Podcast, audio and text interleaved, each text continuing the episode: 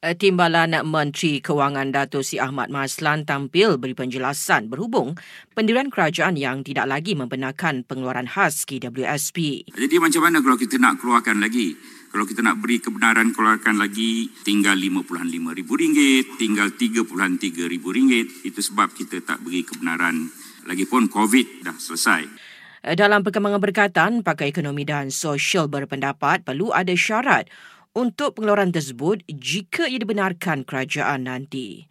Berikut pendapat Fellow Kehormat Institut Masa Depan Malaysia, Doktor Madeline Burma. So number one, my response is that dia hanya dibenarkan hanya kepada mereka yang betul-betul memerlukan, satu. Yang kedua, dia ada sufficient, cukup. Sebab dia yang tahu apa yang dia nak gunakan duit itu. Tetapi, and then yang ketiga, uh, orang yang mengeluarkan tu, biar dia memang untuk keperluan yang really mendesak tau. Bukan untuk tukar kereta, tukar tayar kereta, untuk nak, ni nak raya kan. That is what we call consumer item.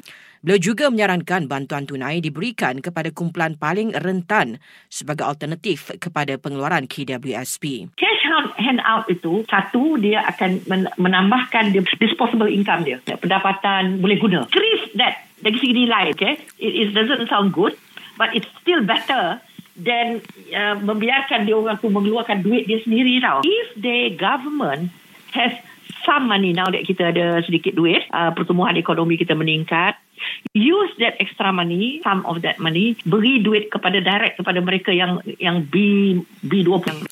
Baru-baru ini, Pengerusi Perikatan Nasional Tan Sri Muhyiddin Yassin meminta kerajaan mempertimbangkan pengeluaran wang K W S P secara bersasar. Perdana Menteri Dato' Si Anwar Ibrahim sebelum ini memaklumkan kerajaan sedang cari jalan yang lebih sesuai bagi mengurangkan beban rakyat tanpa mengeluarkan simpanan K W S P. Berdasarkan laporan Ketua Audit Negara, terdapat lebih sejuta kali cubaan untuk pecah masuk aplikasi MySejahtera sejak dua ribu dua puluh satu. Namun, pengendalinya telah mengambil tindakan menyeaktif pelbagai I P yang terlibat bagi memastikan keselamatan aplikasi itu.